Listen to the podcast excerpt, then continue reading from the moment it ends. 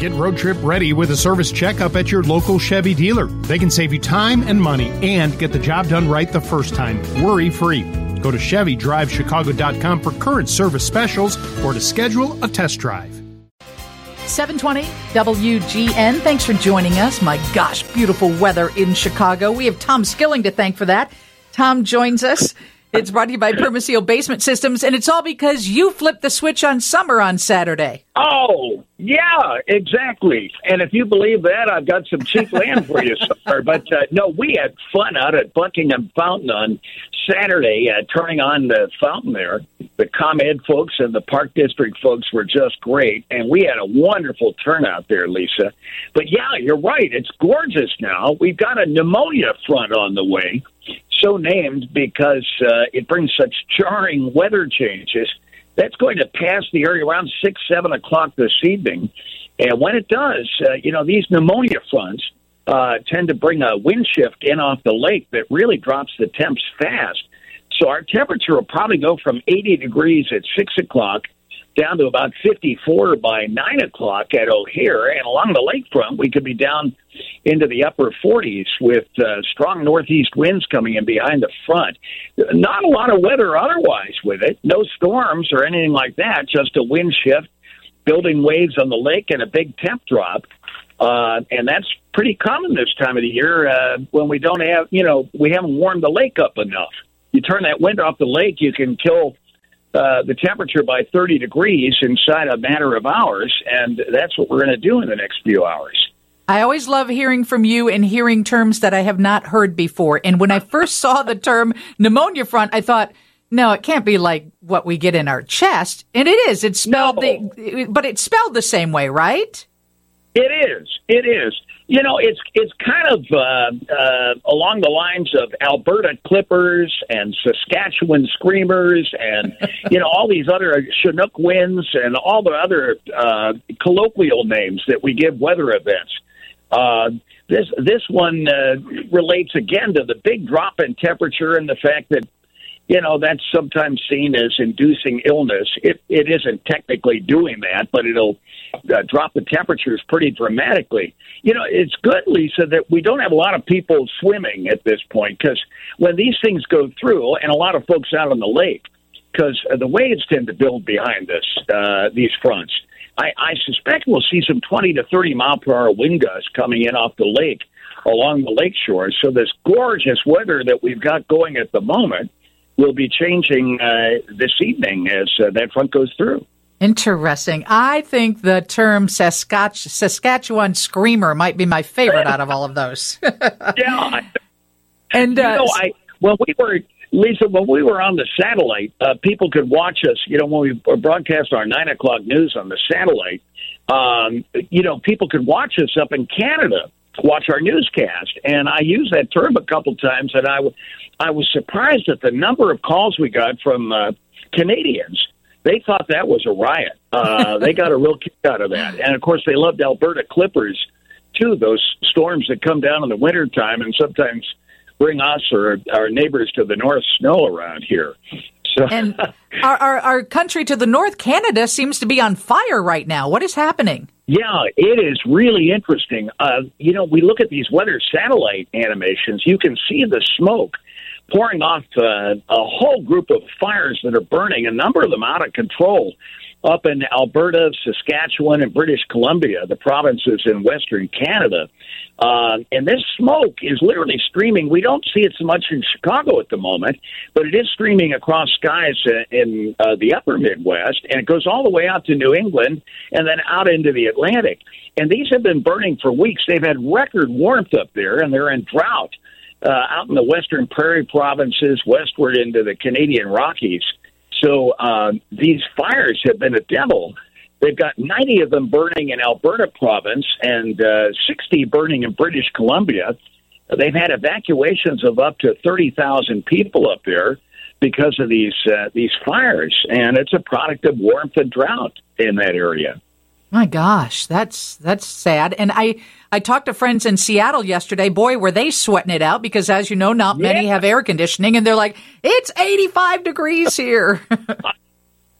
I know. Well, you know, they had that deadly heat wave a couple of years ago in the Pacific Northwest, and that extended like this one has up into Canada. In fact, Canada reported its warmest temperature on record for the whole country in that cold wave, and it's believed thousands perished uh, due to illness brought on by the heat.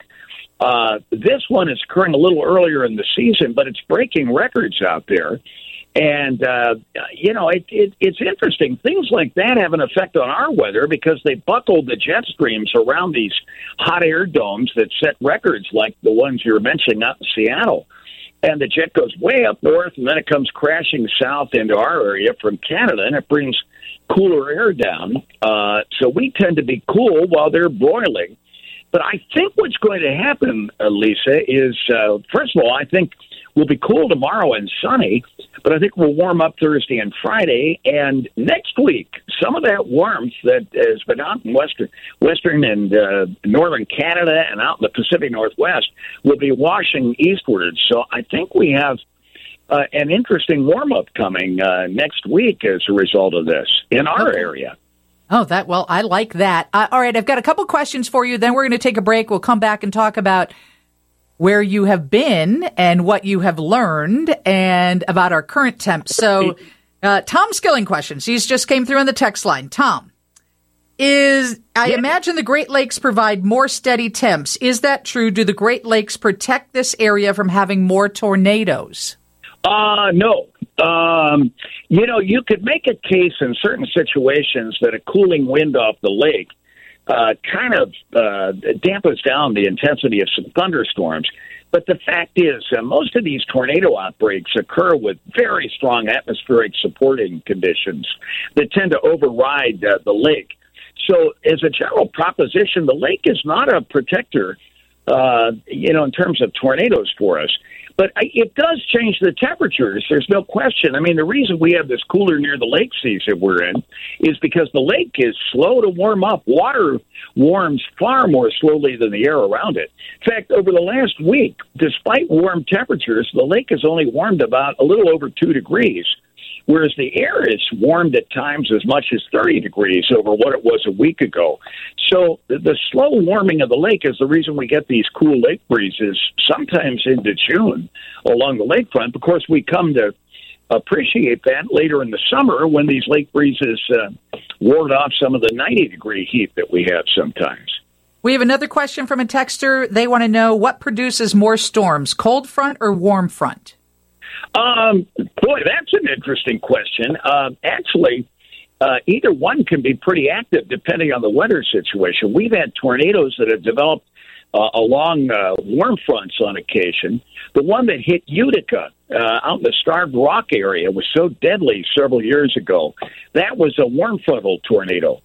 Cold fronts, I think, though, uh, generally the ones we think of as having explosive thunderstorm growth al- along them.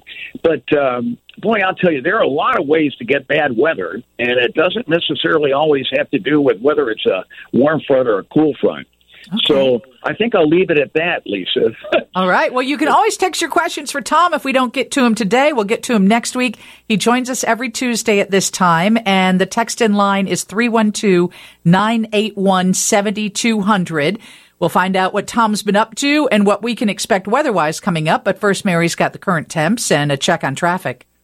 720 WGN. Okay, so we've covered the wildfires in Canada, the heat wave on the West Coast, the pneumonia front.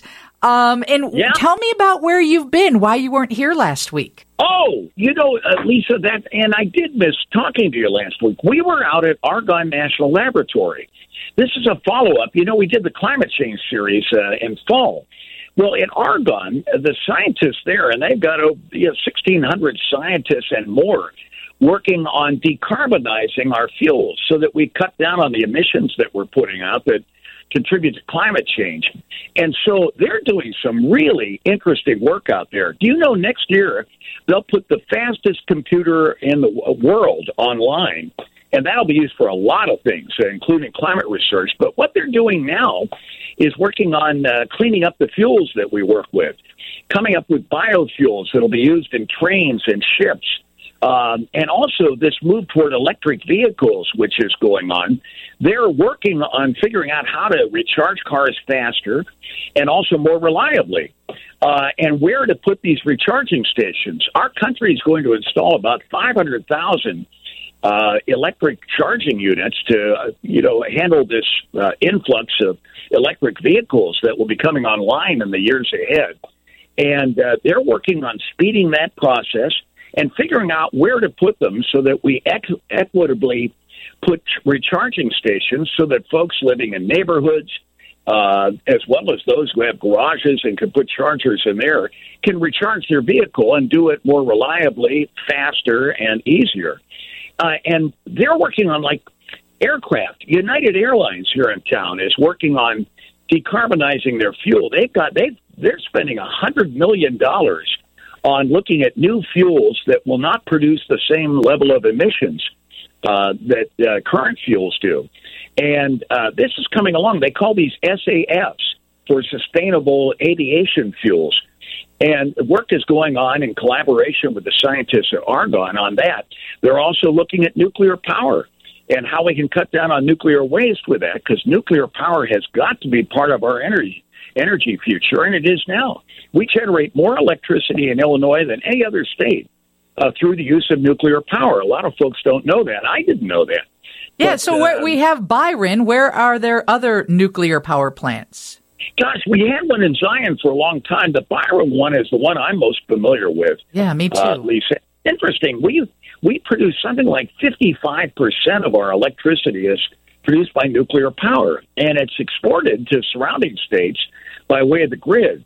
So that'll be part of the energy mix, as well as sustainable, you know, uh, renewables like wind and solar, which are being employed more and more, and trying to improve the grid so that we can distribute uh, electricity from places where the wind is blowing into places where it's not, uh, in places where the sun is shining, into uh, into places where the sun isn't shining when we generate electricity. So there's a lot of really interesting work going on. Here's another thing: batteries. Uh, they're coming up with cleaner batteries. Um, their current lithium batteries can catch on fire. They're uh, working on ways to prevent that from happening. There really aren't as many fires with lithium batteries as you would think, but they're a devil to put out once they get going. So they're working on that. Uh, and uh, we're also looking at domesticating our supply of uh, the components for batteries, like lithium, so that we're not going to China or Africa or Australia to get our uh, lithium for our batteries. We're able to produce it in this country and uh, come up with more efficient batteries. So there's really cool stuff going on there, and we're going to report on it on the nine o'clock news um, Wednesday night. Wednesday night. Okay, that's awesome. Okay, so the dancing farmer, sometimes being a farmer, he's not always uh, the person with the most positive attitude about what the summer will look like.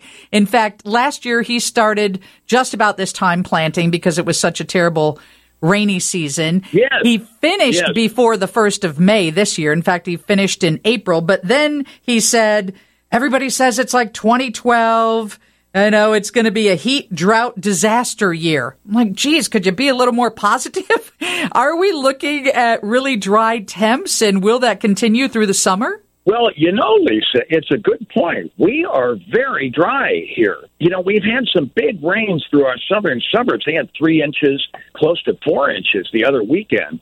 But that didn't cover much real estate. Most of the area is dry. We've only had 17% of our normal May rain we're down. Uh, you know, we're among the driest springs, uh, the 33% driest springs of the last 151 years around here. So we, at some point, are going to have to get some moisture going, and you don't want to get too much of it. Now, the one thing that's interesting, the modeling that's done for the summer is indicating a wetter than average summer, or at least uh, there's at least an increased probability of that happening. The problem with warm season rains is it's hard to catch up on deficits because they'll hit one area and miss another area. You know, they don't fall evenly. So it's a little hard to come back from a drought, you know, a moisture deficit. And we're going to have to watch that very carefully. I'm sure our farmers are. I mean, look what happened with that dust storm downstate. Yeah. Uh, ago. That's a product of uh, you know dry weather um, in a in part. So um, yeah, we we do have a deficit going. Uh, the forecast is for that to turn around. We're going to have to see whether that happens or not. Okay, what Tom has told us so far is that this pneumonia front means the temperatures that we are experiencing right now, this beautiful weather is going to dramatically change. So, what can we expect over the course in the next couple days?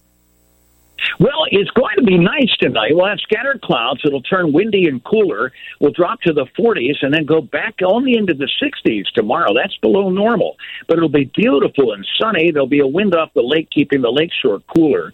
And then we go back to the 70s on Thursday and bring our next rain in on Friday about a 50% coverage rain situation Friday. The weekend looks dry, uh, and cool with highs in the 70s inland. That's nice, and uh, 60s at the lake. But I think we're going to start warming up by the middle and end of next week. And if that's true, we could see mid to upper 80s uh, in parts of the area then. So we'll keep an eye on that and see whether that uh, forecast trend continues because that I'm sure would be welcomed by a lot of folks. Yeah, absolutely. I'm ready for it. Thank you so much for joining us.